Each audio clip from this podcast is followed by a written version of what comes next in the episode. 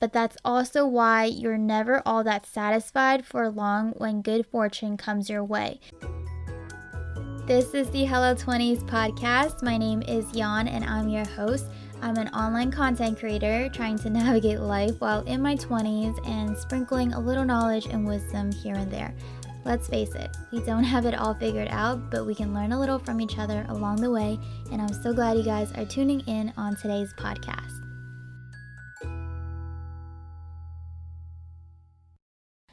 Okay, hello everyone.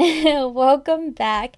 I've been MIA with this podcast the last few weeks as I was trying to quote unquote figure out my life, um, which seems to be happening quite often these days. And, you know, I've come to the conclusion right now that I can't just stop part of my life while I'm trying to figure things out because life is always moving and always changing, as am I. But also, the last three weeks, I have not been feeling well, and I can finally say this week I'm slowly recovering. The symptoms are gone, or as it seems like it's going away, and I have my motivation back.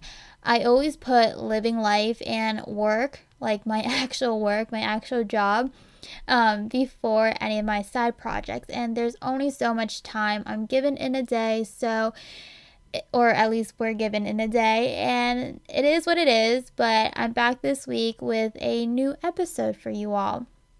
So basically, a few months back, like half a year back actually, like last year actually, the end of last year, I bought some books and some magazines, and I finally got the chance to finish reading this magazine um, two weeks ago. It's a special time edition magazine and it's the science of happiness. So, today I want to share some things that I found interesting from this magazine and just my thoughts on um, what was written. Um, so, yeah, like I said, I've been wanting to talk about this topic for a while, actually, even before I started reading this magazine. Um, but I didn't know how to execute it and I didn't know what to say.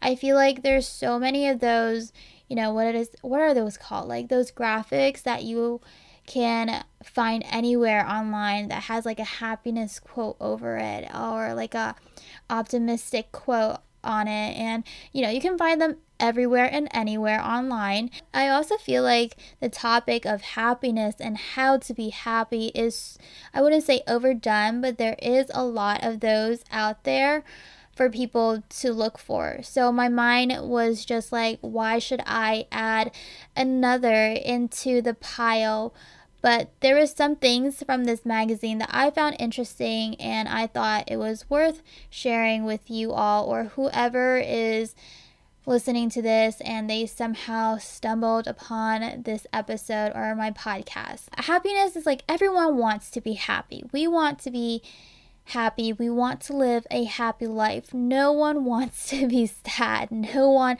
wants to live a miserable life. But I think we often forget that happiness is just one emotion we as humans feel. I also touched a little bit on the topic or on this topic and, you know, happiness in my graduation video on my YouTube channel. So, we all know happiness is one feeling but if I asked you if you could list all the different emotions we like we humans can feel, would you be able to? There is this study done by the Greater Good Science Center based um, in University of California, Berkeley, I believe. Yes, that there are at least 27 different emotions that we as humans feel. Okay, so this is a little bit off topic, but lately I've found myself dissecting and breaking down words apart, but in Chinese. It's weird. I know you're probably like, what is going on in that mind of yours? but Chinese is such an interesting language because if you break words or phrases apart, they have two separate meanings, but when you put the words or the characters together, it means something else or it makes, you know, it just it makes sense. Okay, so I'll just tell you guys by giving you guys a example cuz sometimes that's easier to follow along than me explaining it to you. So, the word happy or happiness in Chinese is kai xin. When my mom knows I'm upset or I'm stressed, she will tell me to kai xin yi dian be a little happier, basically. And the word kaixin has been repeating in my mind a lot, and that's when my mind will start to break down these words.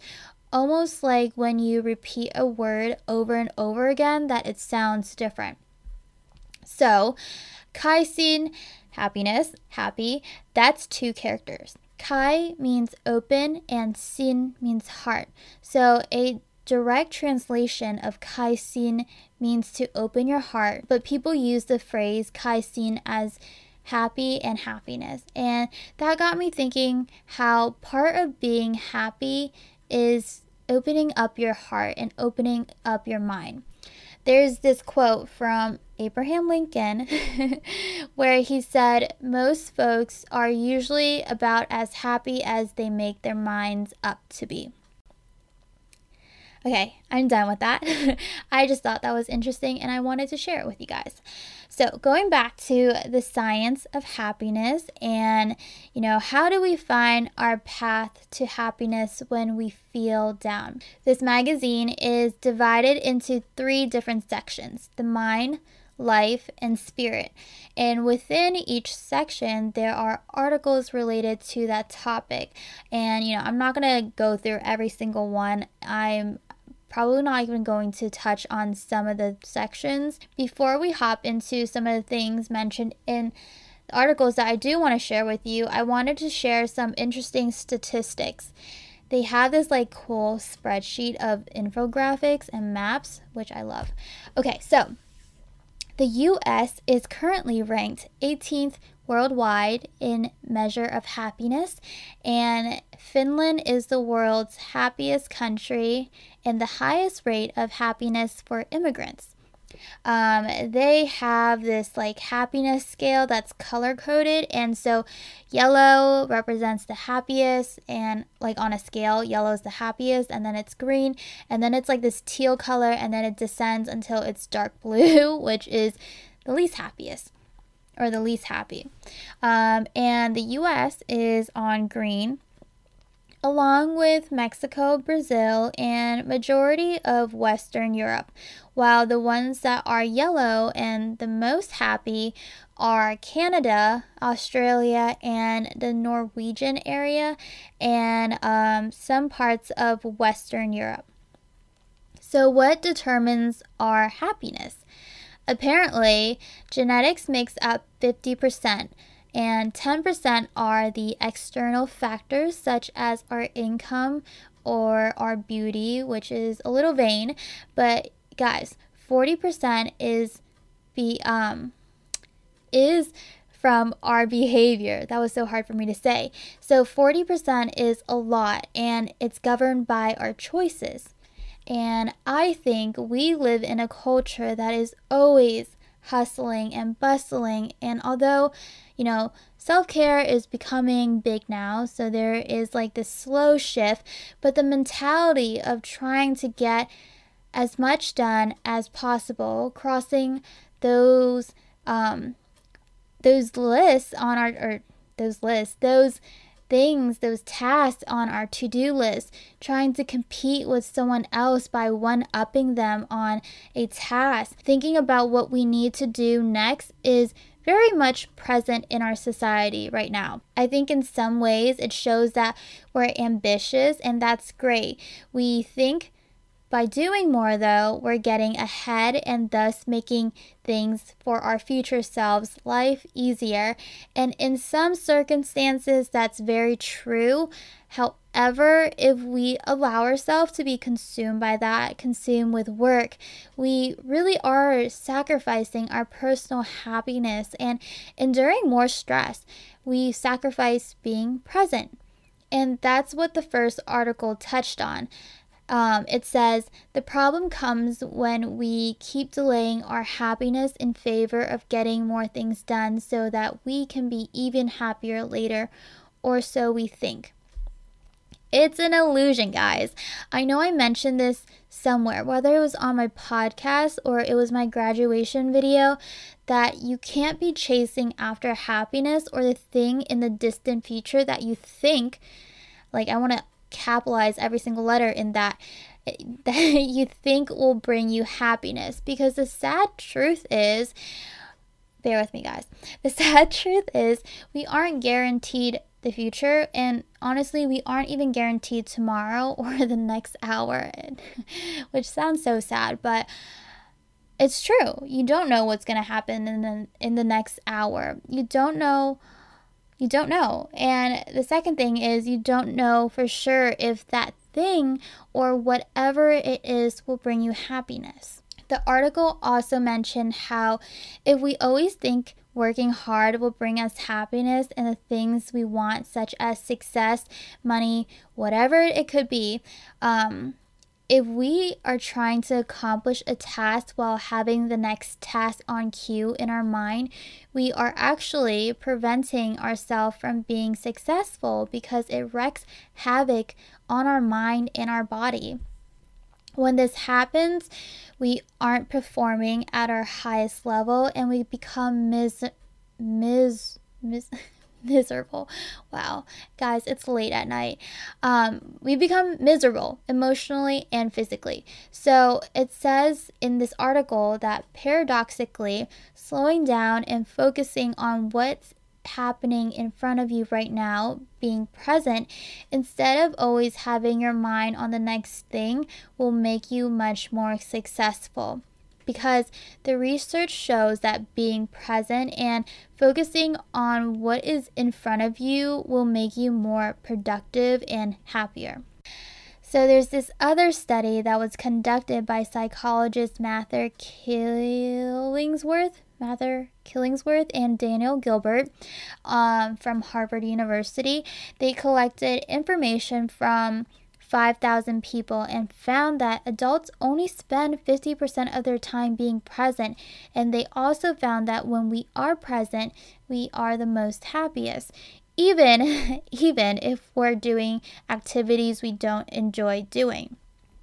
If we are 100% consumed in that activity, we are going to be happier than if we are thinking um, about something else, you know, which makes total sense. Your mind is consumed with what is in front of you, and you're not off wandering about other things that you could be doing. It's almost like FOMO, you know, the fear of missing out.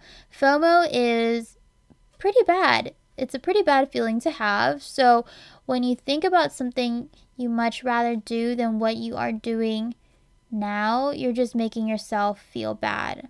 Does that make sense?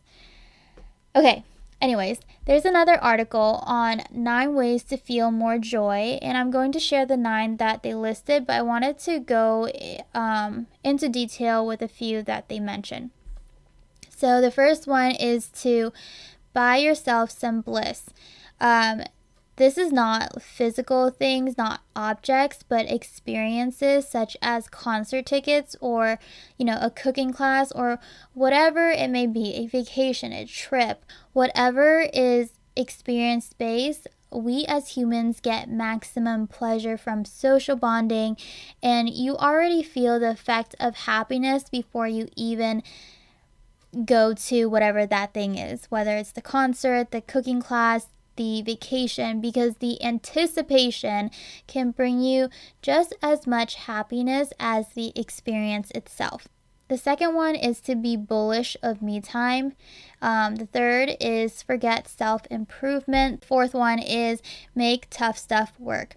What they mean by this is, you know, we all go through tough times, and when we do, embrace it because when that storm is over, you'll start to appreciate what you have.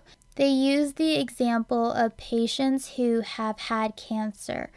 If you experience or have slash had cancer or know a close loved one who's had it, you know how hard that pill is to swallow and the uncertainty of what's next. So, for those who are lucky enough to get treatment and to recover, those patients expressed how happy they are with life and just the smallest things. So, this isn't to say that you have to go through something traumatic in order to feel happy afterwards, to appreciate and be grateful. Life will always throw us a challenge, whether it is a small one or a big one. And, like they said, make the tough stuff work. Okay, so number five is to be generous with your time. Doing things for those you love makes you a happier person. Number six, spend 21 minutes focusing on your relationships, whether they are your romantic relationships, your friendships, or your relationships with your parents, anybody. Spend some time. Seven is to try a tear jerker, so like a sad movie. Number eight is to find a way to bring joy to your commute for those who have super long commutes and have to sit in traffic. And number nine is to fake it till you feel it. The one that says to forget about self improvement, I think that's so interesting. Oftentimes, we think that self improvement will bring us happiness, and we need to work on ourselves to become a better version of who we are. But what they said in this article is, and I'm just going to read it word for word basking in what's already great about yourself is a more effective route route to joy than trying to fix what's not, says Willibald Ruch, a professor of psychology at University of Zurich who studies character strength and happiness. Identify your strong suits with the free values and action survey of character strengths developed by psychologists. Think about how you might use your top five strengths in your relationship, at the office, and in your free time, says Ruch. People who consistently apply signature strengths experience less depression and more happiness. It's an easy way to refocus your efforts to better set yourself up for success. So, if you guys want to check out this website, it's viacharacter.org. That's viacharacter.org. It takes about 15 minutes to take the survey and it will list out your 24 strongest qualities. Um, and this is not sponsored by them, although I wish it was. So there you have it. It's not always about self improvement when you could focus on what is already good about you and your strengths. I also like the fake it till you feel it part. I remember learning this in AP Psych back in high school. It says, when you're bummed, the mere act of smiling can cheer you up. The reason for this effect has yet to be pinpointed, but one study at the University of Kansas reveals that flashing a grin slows down the heart rate during stress and chills you out. And if you can't bear to smile, sadness and the occasional bad mood are natural too. No human can be happy 24 7.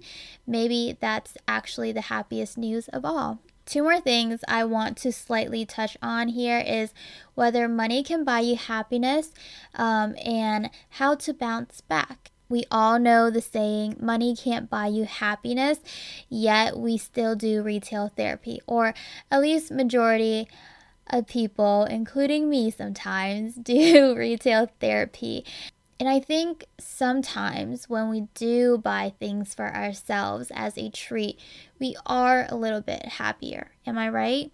So, according to this article that is focused on money and happiness, it basically says money can improve the quality of your life, aka your happiness level, if you know how to or where to spend it the more money you have, the more you want, and buying materialistic things such as a car or whatever is on your list can only bring you momentary joy, as the article explains.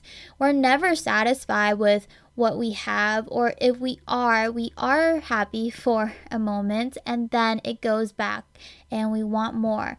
We want this, we want that, and it's almost never ending. So, why do we think that if we have more, we'll be happier? Or once we get what we want, we're satisfied for a bit until we're hungry for more joy.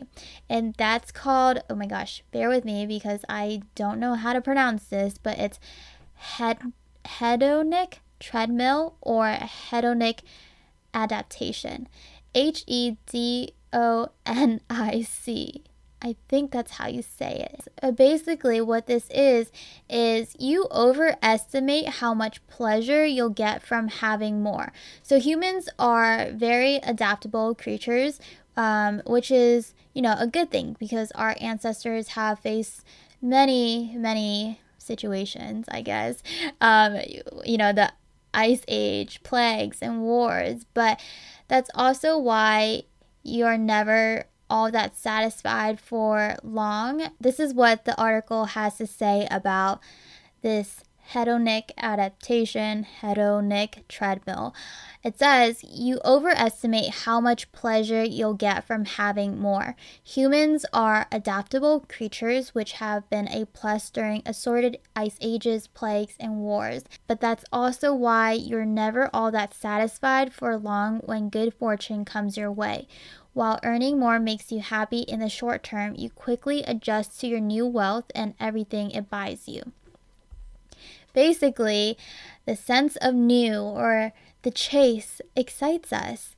What is one secret to happiness? Well, guys, the answer is people. and I can already hear you all whisper, I hate people while listening to this podcast. But it kind of goes back to the list of nine earlier and spending time towards your relationships with people in a survey that was conducted by the University of Chicago, they found that those who had five or more close friends tend to be happier.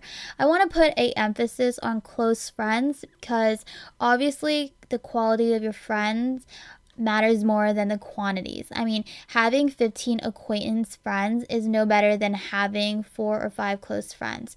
So, investing in relationships.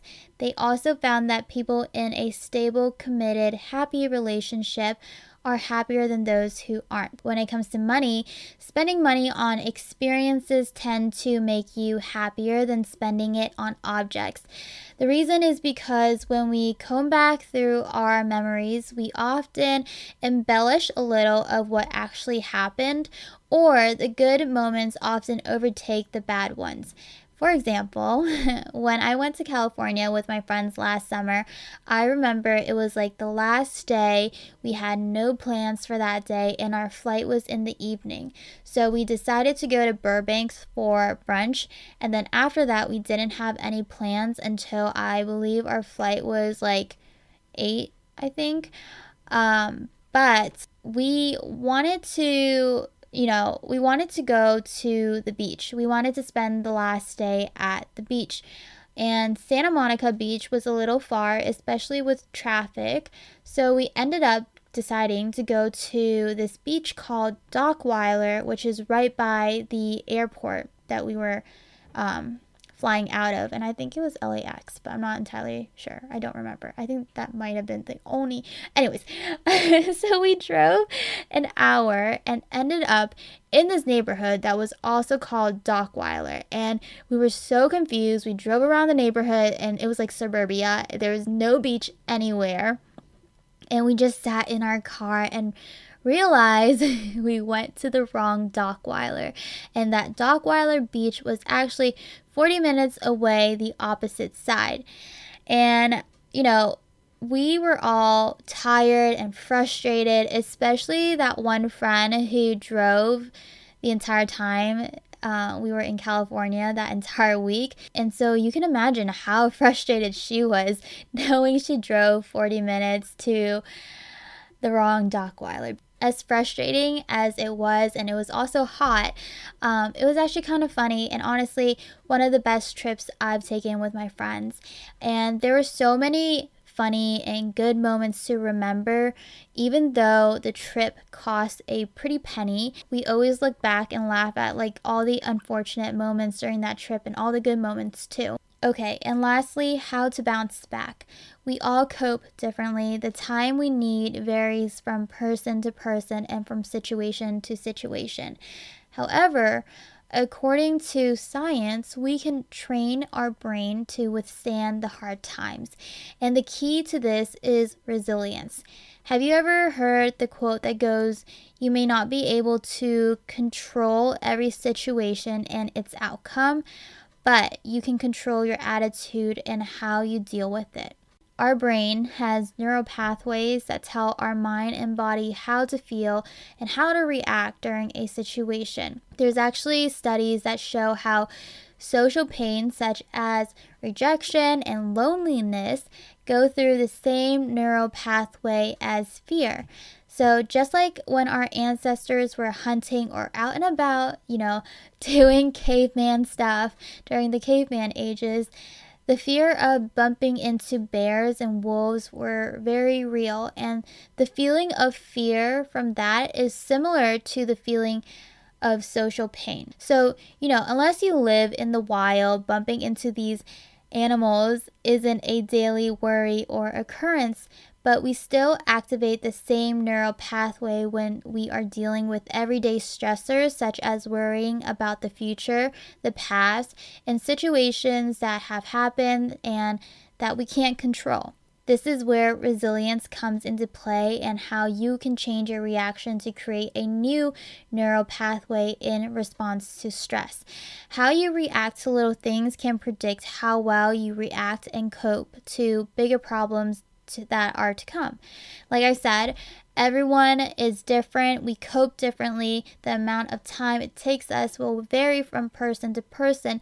So there isn't just one exercise that will help everyone or you know have a, be a solution but researchers found and i'm just going to read this verbatim that facing the things that scare you relaxes the fear circuitry making that a good first step in building resilience isn't that ironic? They also mentioned that having a strong support system of friends and family social support is critical as well, which makes sense because no matter how strong we are as an individual, we can't always carry all the weight on our own shoulders. And it's okay to reach out and ask for help, even though it can be very hard sometimes. Resilience can be built from physical exercise as well. This is what I find really interesting, but what they said was that exercise develops new neurons, and during stress, these neurons are damaged. So when you exercise, you're helping your brain develop new neurons there's this column at the end of this article with 10 expert tips for resilience. So I'm just going to share them with you before I end this episode. Number one is to develop a core set of beliefs that nothing can shake. Number two, try to find meaning in whatever stressful or traumatic thing has happened. Three, try to maintain a positive outlook. Four, take cues from someone who is especially resilient. Five, don't run from things that scare you, face them. Six, be quick to reach out for support when things go haywire. Seven, learn new things as often as you can. Number eight is to find an exercise routine you'll stick to. Number nine, don't beat yourself up or dwell on the past. And number 10, recognize what makes you uniquely strong and own it. Well, guys, that is it. I know a lot of those tips aren't mind boggling, but I thought it would be nice to read them out loud as a reminder. I'm not sure if you can find these articles online or if you can even get this magazine anymore, but in the description, I will write the titles of the articles I cited as well as the authors for credit. Thank you guys so much for listening on today's episode on the Hello 20s podcast. Let's get connected and continue our conversation over on Instagram and Twitter. You can find me at YUANXQIU. I hope to see you there, and I'll talk to you guys on my next episode.